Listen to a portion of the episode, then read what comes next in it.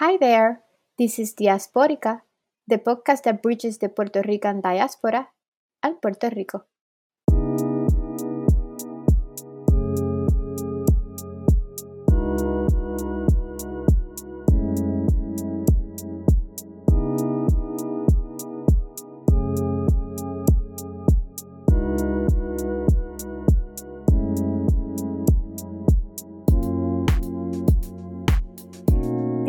Second episode of Diasporical Podcast, a podcast that discusses political issues related to Puerto Rico by Puerto Ricans, especially those who live outside of Puerto Rico. We have a term to refer to those living outside of Puerto Rico as La Diaspora, and that's where the name of this podcast comes from. Today we're going to, to focus on Stay statehood for Puerto Rico, a discussion that's very sensitive and one that brings all sorts of emotions to the surface to most Puerto Ricans and a topic most Americans don't know about, statehood is also an important topic for Americans as it is something their legislators will have to make a decision one way or another. And honestly, I think there are a lot of people who ask me a lot about the issue, and it, it is a current public debate. So, for such discussion, we will have Alberto Medina, who is a collaborator of Boricuas Unidos en la Diáspora and is the communications team lead at Circle, Tufts University Center for Information and Research on Civic Learning and Engagement, a research center focused on young people's civic and political participation. He is a graduate of Yale University and previously worked for national newspapers and multinational publishing houses in Puerto Rico, where he was born and raised. He's a commentator and advocate for ending Puerto Rico's colonial status, whose writing has appeared in Latino Rebels, The Fulcrum, Colorado Politics, and El Nuevo Dia. Welcome, Alberto. Thank you, Merari. Thanks for inviting me. I appreciate the, the introduction. I should say that I, I come to the podcast wearing my, my Puerto Rico advocacy hat and not my, my circle hat.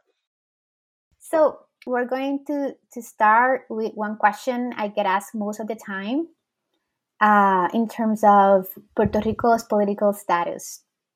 And that question is why isn't Puerto Rico a state? And as we think about that question, also, what do you think they are asking with this question? Yeah, so I think uh, it's a very complicated question or, or a question with kind of a lot of complicated answers, but maybe one simpler overarching answer on, on top of all that, which is um, that the United States doesn't want Puerto Rico to be a state and has never really wanted Puerto Rico to be a state um, for as long as they have owned Puerto Rico, which is now you know nearly 125 years. Um, you know the U.S. invades Puerto Rico um, and, and other territories uh, with the Spanish American War, and it immediately creates this category of unincorporated territory of places that are not on a path to statehood, places that um, they you know they say in the in the insular cases and all this history that you know we Puerto Ricans know very well. Perhaps other people don't. You know that these are places filled with with alien races that you know are not uh, sort of meant to be part of the American family.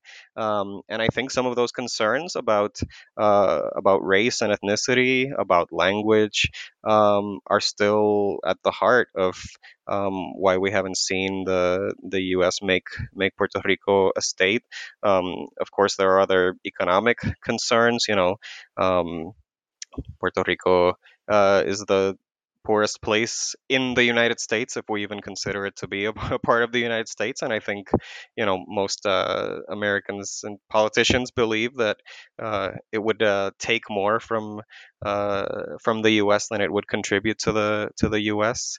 Um, and then you know you have other other impediments related to partisan politics and the belief, um, which is sometimes oversimplified, but I, I, happen to think is, is accurate that you know Puerto Rico would send uh, mostly Democrats to Congress, and of course that's an unacceptable scenario for for Republicans. And I would say honestly, right now, that is the biggest um, the biggest barrier to to statehood um, right now. Um, but yeah, you know, at the end of the day, Puerto Rico is a colony. I think people have started to call it a colony more, which is great. But I think people sometimes don't grapple or don't fully understand what that means. Um, colonies exist for the benefit of the colonizer. I think people sometimes want to believe that there's this unique, special relationship between the United States and Puerto Rico, um, and that the United States is helping Puerto Rico out. Um, but that's a completely ahistorical way of thinking about what a colony is. Um, so we, what you what we really have is a relationship where one is at the top and one is at the bottom, and the one who's at the top acts based on what it perceives are its desires, its needs, its its benefits. Um, so the U.S. does what it wants. It doesn't do what it doesn't want to do, and so far it has not wanted to to make Puerto Rico a state for for racial reasons, for economic reasons, for for political reasons. With your, with your answer, I just feel that you're putting the ball on U.S. court, like you're saying it's because they don't want us for this and this and this reason. Um, but there is this discourse out there that talks about, well, I think the actual reason is because Puerto Ricans don't get into an agreement about what they want. They don't know what they want. So that's the reason why Puerto Rico is not a state. What, what do you have to say about that?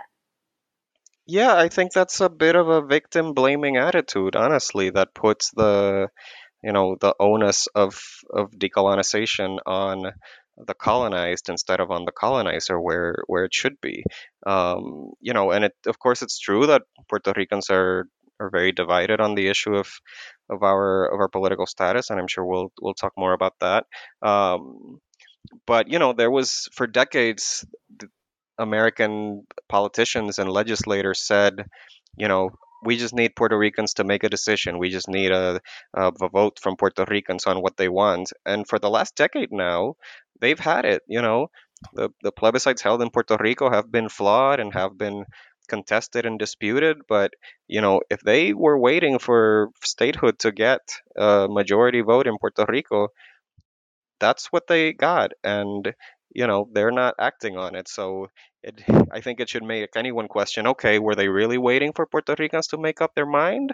Or was that always an excuse because it's not something that they that they wanted to to do anyway? So, you know, I think again, this is a relationship with a huge power imbalance. It's a colonial relationship. Um, and I think we should always be putting the, the onus and the blame on the one with the power and not the one with without the power. Um, so sure, you know the, the conditions in Puerto Rico play a role, but um, once you understand who has the power in the relationship, once you understand you know who who doesn't make votes binding, the United States has had six opportunities to make a plebiscite on Puerto Rico status binding. They've never done it. Um, you know they've had multiple multiple bills, including right now to address Puerto Rico status, you know going through Congress, and they never get anywhere. Um, you know multiple presidents have expressed their support for Puerto Rican statehood, um, but it's you know it, it's all talk. It doesn't actually turn into any political action. So um, yeah, I, I do place the blame on the United States because I think when you have the power, you also you also get the blame. Well, I, I'm thinking it's interesting because we're talking about how the U.S. doesn't want Puerto Rico to become a state, but they don't talk that much about independence.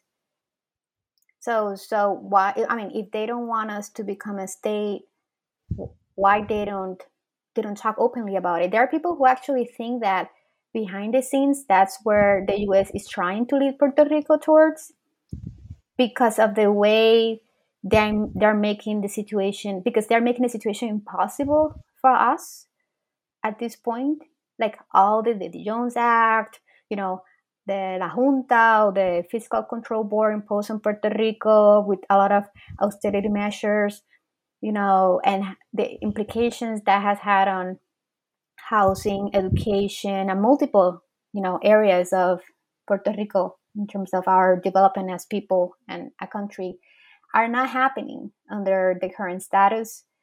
So, so some people think that somehow there's this agenda, you know, uh, to get Puerto Ricans fed up uh, with U.S. government and at some point like go for independence.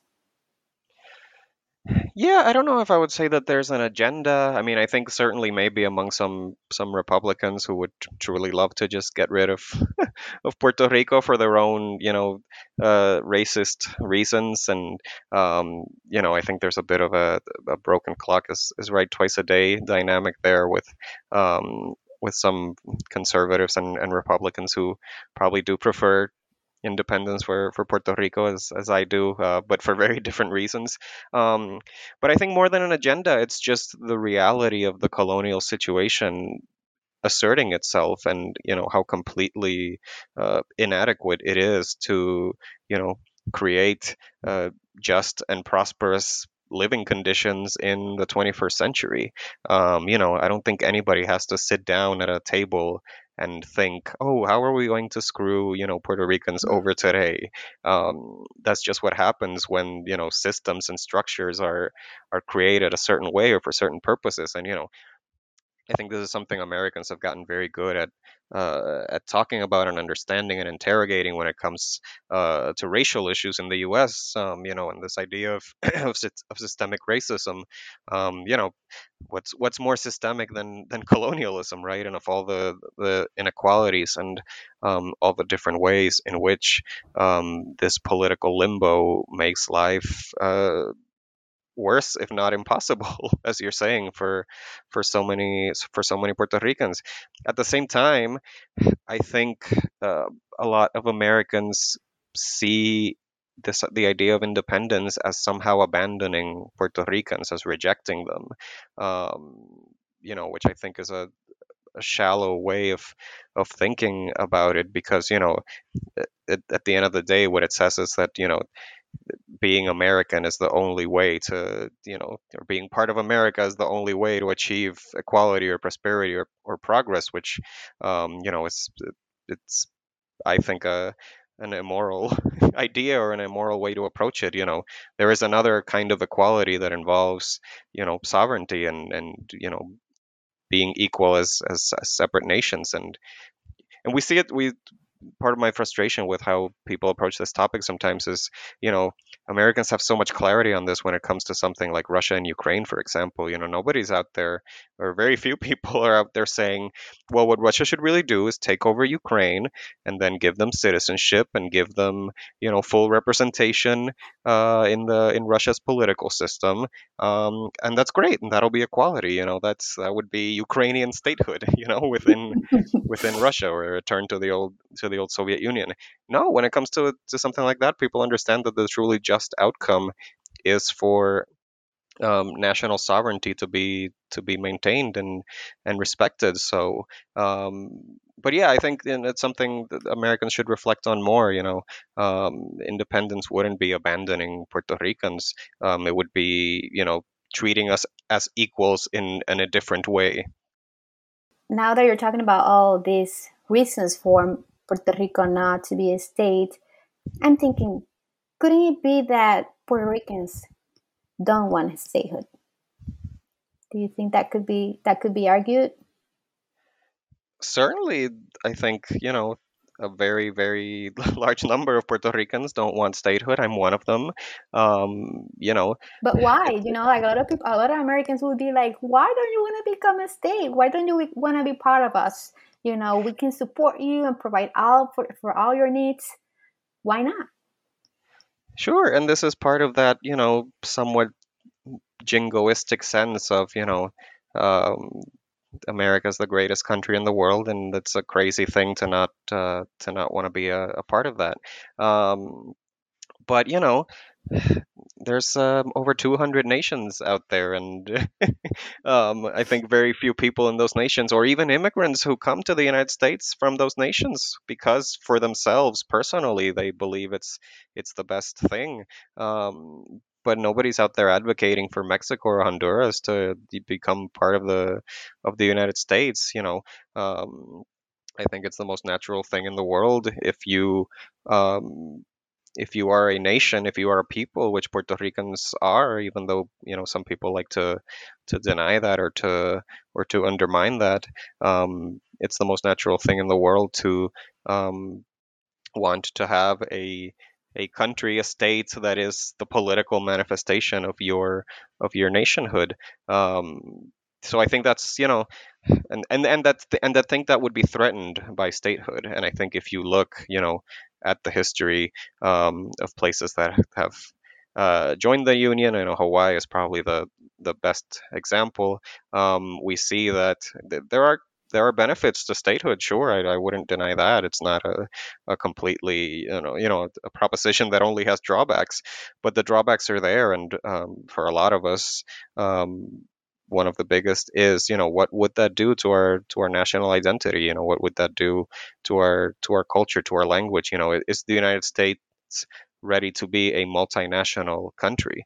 Um, something that I think, despite having incorporated states, you know, that used to be Mexico or that used to be Native American nations, you know, what happens to those peoples um, when those places become part of the U.S. So, um, yeah, I think you know there are there are very good reasons for many Puerto Ricans not to not to want to be a state. You know, like when you talk about um, about immigrants who don't want to uh, their countries to be part of the U.S. I remember talking to some women, immigrant women, and um, they, you know, there, there is this idea out there that Puerto Ricans have it all because we're citizens. You know, we are able to move freely to, from Puerto Rico to the U.S. So we're lucky in that sense. And so I, I try to explain to them that it comes with a price. Like it's not that we're just getting uh, citizenship, but there are a lot of things behind you know backstage that are taking place like a lot of our people have to you know enlist and they had to go to war. Like um how a lot of the things of related to puerto rico's govern governments and governance and also like international affairs are controlled by the us and when i began to list all of those things to them i was like would you want that for your country? And they said no. So you know like there there are two different things and some i think some groups in the immigrant uh, population have a hard time understanding how puerto ricans believe in independence when they are us citizens. And i think these are two things that need to be like discussed as two different things. It's not the same thing. The experience of being puerto rican and a us citizen is very different from the experience of the immigrant in terms of legalities, these are two different issues. Is a country being overtaken by another country, and you know that's that that in some sense that's not what's happening with these other countries. Yeah, and I think it's an issue of the individual versus the collective. You know, I get this criticism all the time, as I'm sure you do. You know, um, that that it's somehow hypocritical to live in the United States but not Mm-hmm. want Puerto Rico to be part of the United States. Um, but it's it's completely different question. You know, what I um, either have felt forced to, you know, do because of um, economic or personal circumstances, or have simply chosen to do um, because of economic or personal circumstances. Um, that's a choice I make for myself that doesn't um, necessarily imply that I think it's the best fate for an entire nation. And I think that's what a lot of people don't don't understand. Sometimes willfully don't understand, just because they want to use that as an attack um, against us. You know that we're somehow hypocrites. You know, enjoying the benefits of statehood but trying to deny them to to other people. Um, but you know the and and I can understand why some immigrants who you know do who, who see the United States and, and living in the United States as um, as something that really transforms or saves their lives, and I say good for them, and you know, and for Puerto Ricans who have felt that they um, have had to or wanted to make that choice, good for them. Um, but again, no one is saying that you know Honduras or Nicaragua or you know it, it doesn't have to be Latin America. Um, I was I was just making this point after the after the Queen died and we had so much of this um, you know anti-colonial reaction. Um, you know I don't hear too many people out there saying that the the United Kingdom should have kept the you know 30 40 50 one one loses count of how many colonies um, they had uh, um, you know, I, I, I don't think too many people think that the UK should have just kept those countries or, or you know, integrated them as part of the of the British Empire. Um, even if you know many immigrants from those countries have moved to the UK because that's simply what they wanted or, or felt that they they needed to do. So yeah, I think we need to separate these these conversations and realize that you know what individuals do doesn't necessarily you know reflect um, what would be best for an entire nation to do. Because frankly, otherwise we should just have five or six countries in the world, just the most powerful and richest ones, and everybody else should uh, join it. One join one of those, um, and you know we would have a very boring world of you know five superpowers but um, again i think part of it is you know trying to understand that that nationhood matters that it should matter and that um, you know there's a political dimension to that that we should care about preserving. Um, thinking about why um, puerto rico uh, is not a state um, you know sometimes I, I think that some democrats now talking about uh, this side of the aisle um, they they talk about you know statehood as something they want for Puerto Rico because they want them to have equal rights because they have this protectionism ideology of you know protecting minorities in the country. Um, but also, I, I feel that when I talk about independence to some Democrats, they feel I have I, I get the sense that they feel rejected, that there is this like uh, ego wound that takes place because nobody rejects us. You know, everybody wants us. We're the best country in the world. Why? How dare you reject us? Um, I remember one time I I was, living in the city here in the in a city here in the U.S. And so I was saying that I want to go back to Puerto Rico because I'm tired and fed up to uh, living here in, in the US for various reasons. Especially, I'm tired of being a minority and some people will feel offended by you know this statement but it's like i'm tired of the racism that's what i mean. I'm tired of being singled out and having to deal with all these microaggressions so i feel like in puerto rico there's less of that in the sense of how i experienced it in here in, in the us because there are other things going on in puerto rico that we could talk about.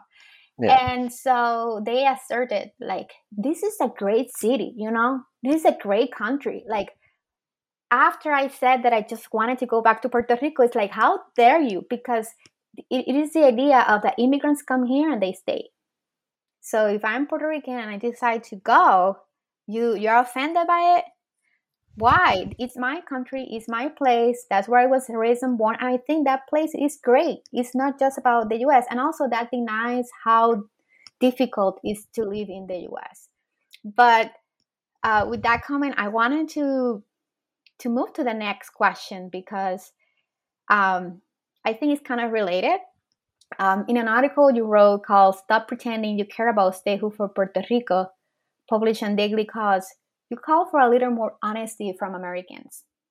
So I just wanted to know more about what do you mean by that and also are you calling Americans dishonest? Yeah, you know, we have a we have a saying in, in Puerto Rico, maybe in other places in in the Spanish speaking world, I don't know. Um, it says con la boca es un mamey, um, which I, I, would say roughly translates to talk is cheap. Um, and I think what we get from a lot of Americans on Puerto Rico and on the statehood issue specifically um, is a lot of talk. Um, you know, they tweet, they tweet at me, they tweet at you all the time. You know, if you ask, if somebody calls them up and polls them, you know, they'll tell a pollster, sure, I support statehood for Puerto Rico. Um, but there's no action behind it.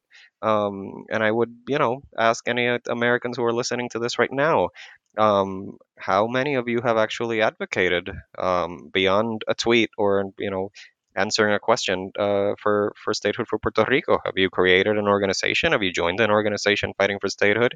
Have you you know voted or not voted for a candidate for office um, in your in your state?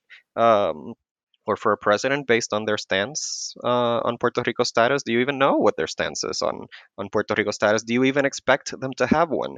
Um, and I think a lot of the times the answer to those questions are, you know, no, no, no, and no. Um, and it's a complicated thing because many will will say, you know, they say to me on their, all the time that it's not their job, that it's not their job to to take a position or to support it. You know, they don't want to speak on behalf of Puerto Ricans. They don't want to step on our toes. Um, but what that does in practical terms is that it makes their supposed support politically useless. Um, because as we were, you know, talking about at the beginning of this conversation, it's their lawmakers making this, these decisions. You know, um, statehood will happen or will not happen because of what you know their representatives um, decide. Um, and it also belies this idea that they repeat all, repeat all the time that that Puerto Ricans are Americans, you know, because if we're if we're all Americans here and if we're all in this together and we're all, you know, a part of this nation, then this is a conversation that they should be having with us and, you know, and it should be perfectly fine for them to support statehood and engage in in advocacy and and largely they they don't. Um, and I think the, the reason why I, why I called for a little more honesty, you know, is, is that I think at the end of the day, deep down, they they know that they they know everything I'm saying. Um, but this whole like, oh, I shouldn't get involved is is kind of a convenient excuse because you know they've got other issues that to worry about. They've got other things that are more salient to their to their lives, to the communities that they belong to and that they care about.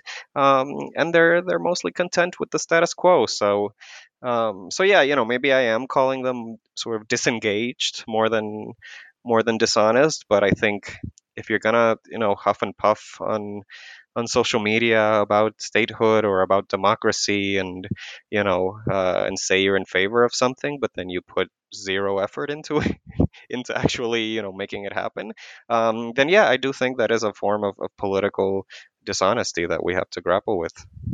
Well, I actually feel like in my social media account, uh, I've said, you know, maybe you see that I'm posting a lot about Puerto Rico and that I don't post much about anything else going on in this country. I do, you know, post about other things, but in general, my posts are focused on Puerto Rico. And I said the reason is because nobody else is is doing that. Absolutely, from my yeah. from the American, you know, friends. Nobody else is talking about Puerto Rico, so I will.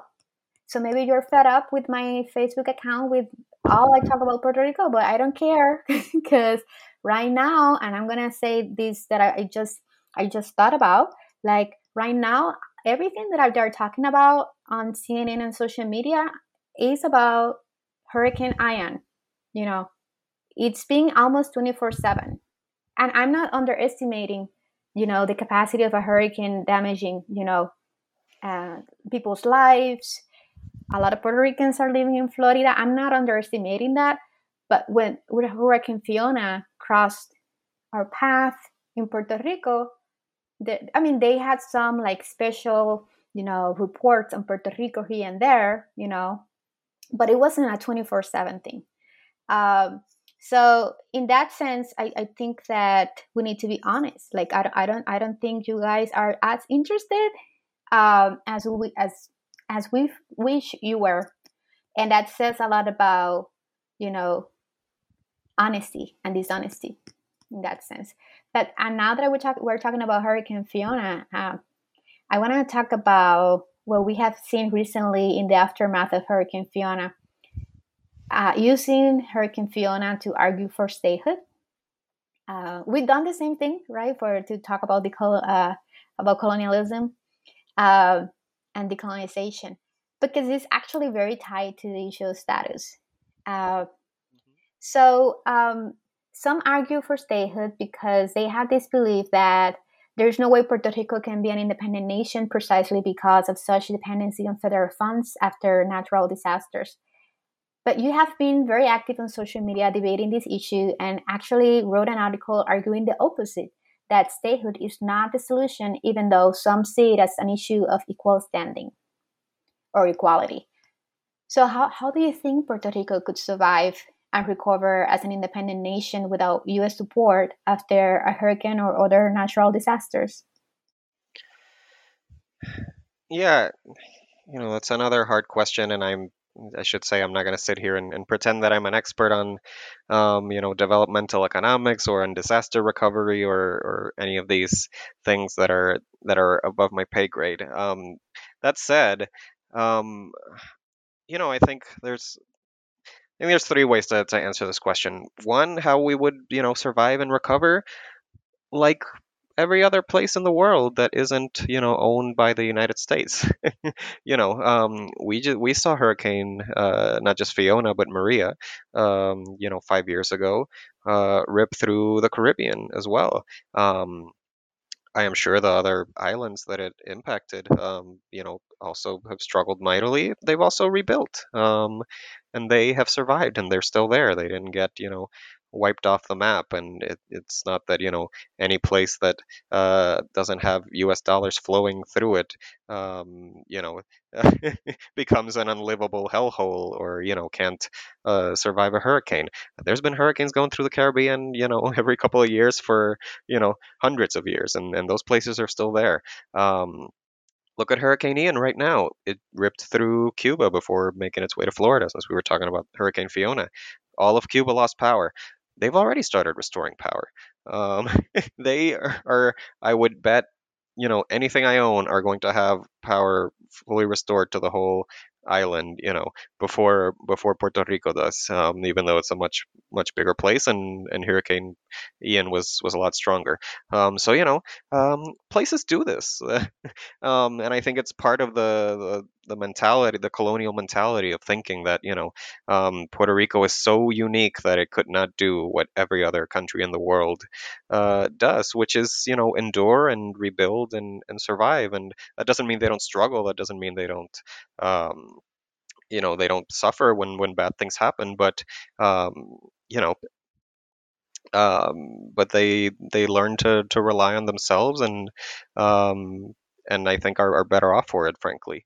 Um, you know, the other thing I would say is um, we've seen what happens um, not just in Puerto Rico but in, in, other places, even already being part of the U.S. You know, Hurricane Maria rips through Puerto Rico. Billions and billions of dollars, at least in theory, of federal money, you know, flow into Puerto Rico. Um, did things get rebuilt the way they should have been? You know, are we better off? Of course, some of that is due to local incompetence and, and local issues, but not all of it. And um, and those local issues might still be the case even if Puerto Rico were were a state. Um, and then again, you know, you look at the example of somewhere like um, like Hurricane Katrina um, after a hurricane and the struggles to to do right by by the residents of New Orleans, especially the, the black residents of New Orleans, we have to say, and, and the issues with recovery there. Um, just like other communities are, are neglected and um, and discriminated against um, despite being very much part of the United States. Um, so, you know, I think both Americans and Puerto Ricans need to let go of this very harmful idea that things would always be worse without the United States. And and I understand why it's very easy to think that because the U.S. is very rich and powerful, and Puerto Rico is uh, is very small and poor. Um, but you know, it becomes a recipe for accepting what should be unacceptable. So, you know, we have terrible recovery after Maria under U.S. rule with the U.S. government, you know, supposedly helping. Um, well, it doesn't matter because it would be worse. You know, it would be worse without the U.S. I'm not so sure, and I think we should find out um, because obviously things are have been plenty bad um, with the U.S. Um, and you know, statehood, yes, it w- might bring some more federal dollars, you know, but we're not talking about the fact that it's going to multiply by 10 or by 20 or by 100, you know, the amount of, of federal support that Puerto Rico gets. Much of that is already there. Much of that is already in Puerto Rico, and Puerto Rico, you know, still struggles the way it does. So maybe, you know, uh, more federal anything isn't the the panacea, the the answer that we that we think it is. Also, I feel that we were isolated during Maria, and we are isolated now during Hurricane Maria and Hurricane now Hurricane Fiona, um, because you know, like the help that like other nations when there are crises and natural disasters, there are other countries that go in and help. I remember when Hurricane Maria happened, there was an earthquake in Mexico, and all these countries who came in and helped. We were just waiting for US to help us so you know and it wasn't it was so inadequate the help that we got like right now with the jones act you know that prevents us from you know getting the help that we need from foreign ships and there was a ship waiting a couple of days for a few days to you know to provide diesel to to the country because we were living out of generators for electricity because we didn't have electricity because of the inefficiency of Luma Energy. And so we had to wait on the White House to say yes or no to waive the Jones Act. And in the meantime, a lot of people were suffering. A lot of people were, who depend depended on electricity to be alive were going through a very difficult time. So it's really beneficial to be under the US on these circumstances. Yeah, and I think you know international aid always plays an important role for for a lot of countries.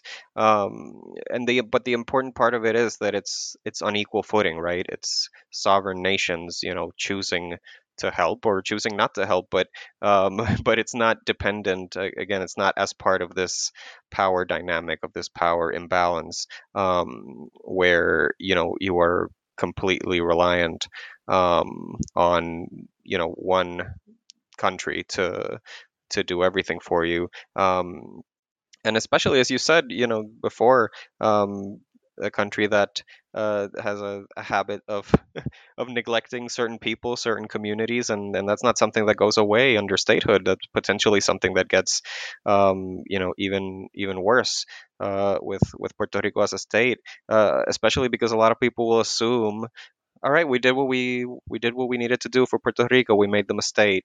You know, now it doesn't matter if we, you know, still have discriminatory policies against an island of you know three million uh, Spanish-speaking brown people. You know, um, it doesn't matter if we neglect them like we've neglected Flint or or Jackson, Mississippi, or any of the other thousand you know communities of color in the U.S. that that get neglected.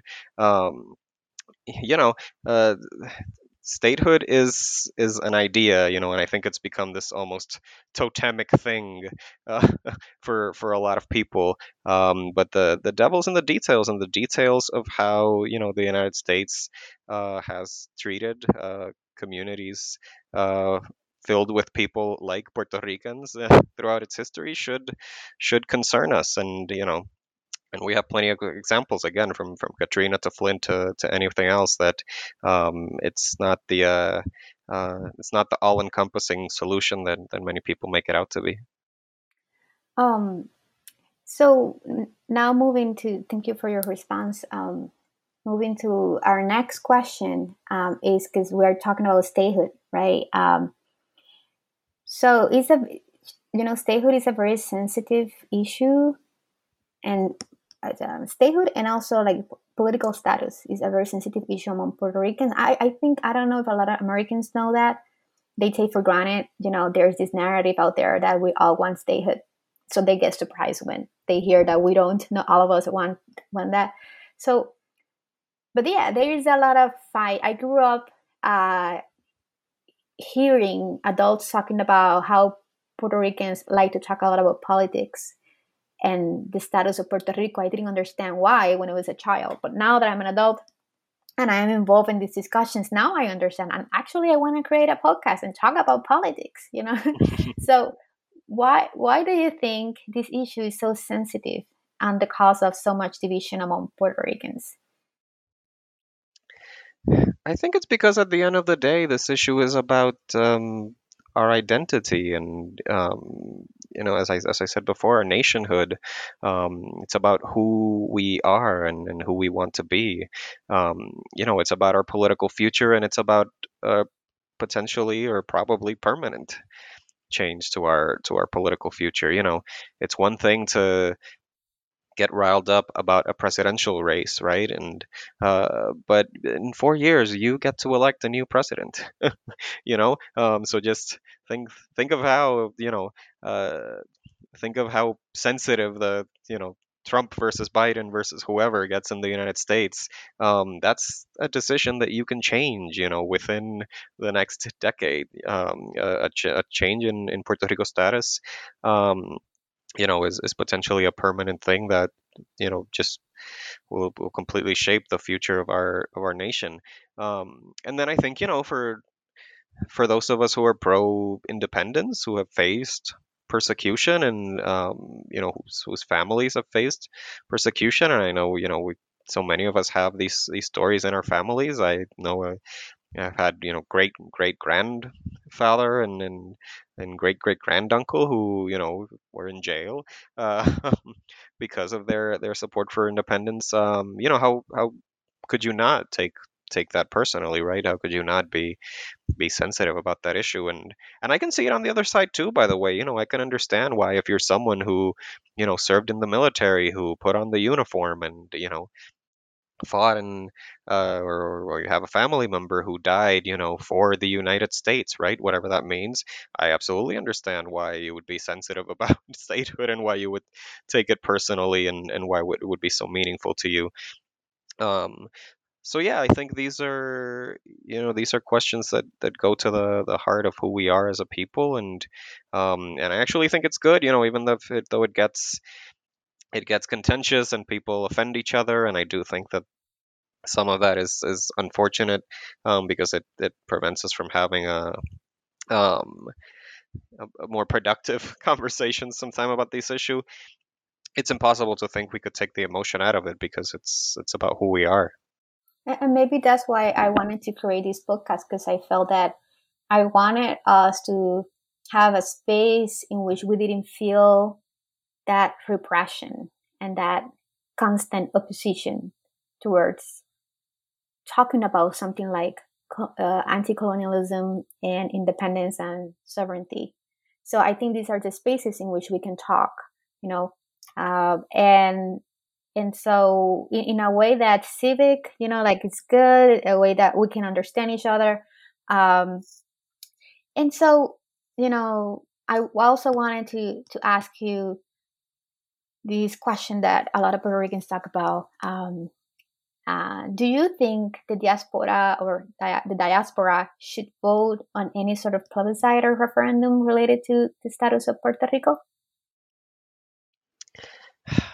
Well, you've got a lot of good questions because I, I feel like I keep saying that's a complicated question to all of them, but that's because it is. And I'm going to do the the very unexpert, unguest like thing and say, I honestly don't know. Um, I have mixed feelings about that. Um, I yeah, I think it's it's really complex. Um, I will say that you know I think we who live in the United States now, you know, whether we're uh, I think in, in both our cases, we were born and, and lived most of our lives in, in Puerto Rico. Um, you know, there's so many stories of people whose families left generations ago and some who left, you know, five minutes ago. Um, but we are part of the of the Puerto Rican nation, you know, um, wherever we live, and and I keep I keep coming back to this to this question of, of nationhood, but I, I think it's because it's so central to all the, of this debate, and and because I think it's one of the things that that Americans understand the least about Puerto Ricans, and because they're so used to, uh, you know, seeing, uh, you know, an immigrant who lives in the United States as whatever, as, as just like a person of X ethnicity who happens to live in the U.S. But, um, you know, I do think that that reminder that we are a nation and that most of us, even some pro-statehood people, you know, see Puerto Rico as a nation is is really important.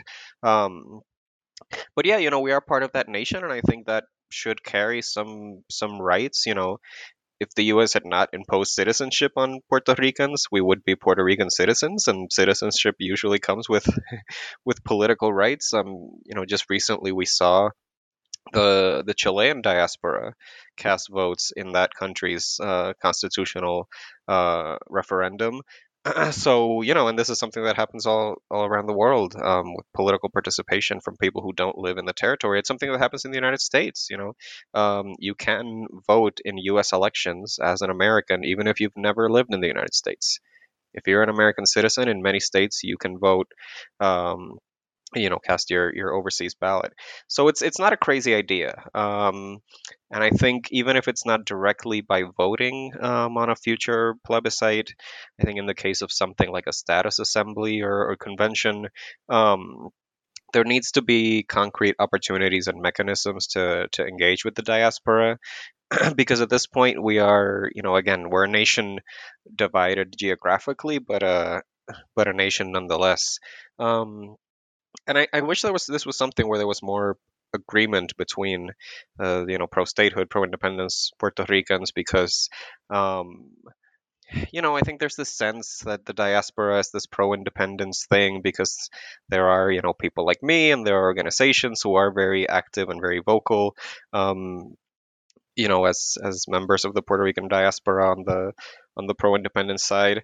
Um, but you know, that's not really the case generally. Like there's still more support for statehood if you believe polling than than for independence, even among Puerto Ricans who live in the United States.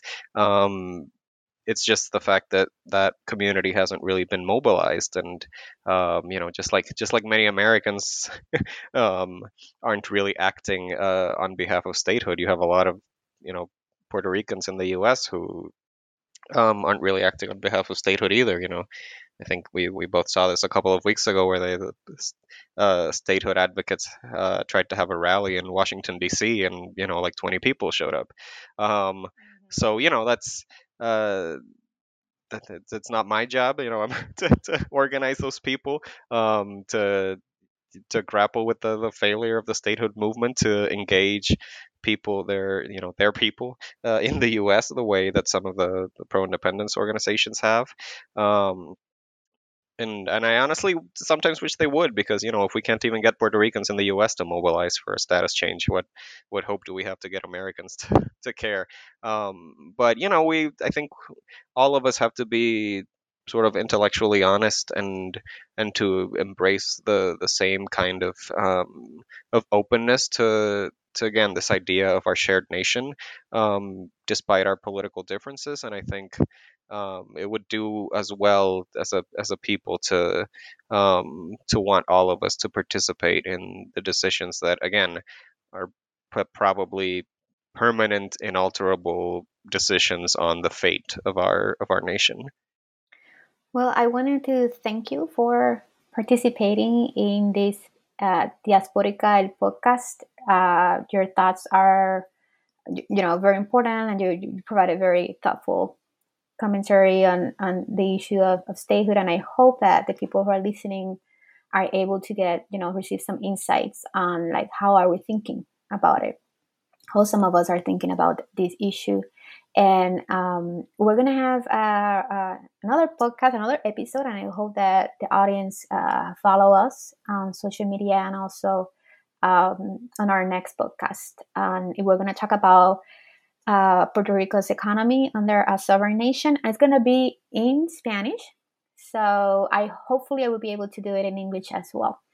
Uh, so because I think there's this question of like, how are we going to survive? That's the first question we get when we talk about independence. How are we going to survive under an independent uh, Puerto Rico?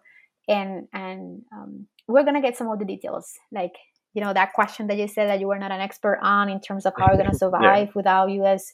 funding that's going to be answered in our next episode. So thank you, everyone, and I hope you have a good rest of your day. Thanks for listening. If you liked it and thought it was interesting, share it on social media and hope you listen to our next episode of Diasporica, a podcast that bridges the Puerto Rican diaspora and Puerto Rico.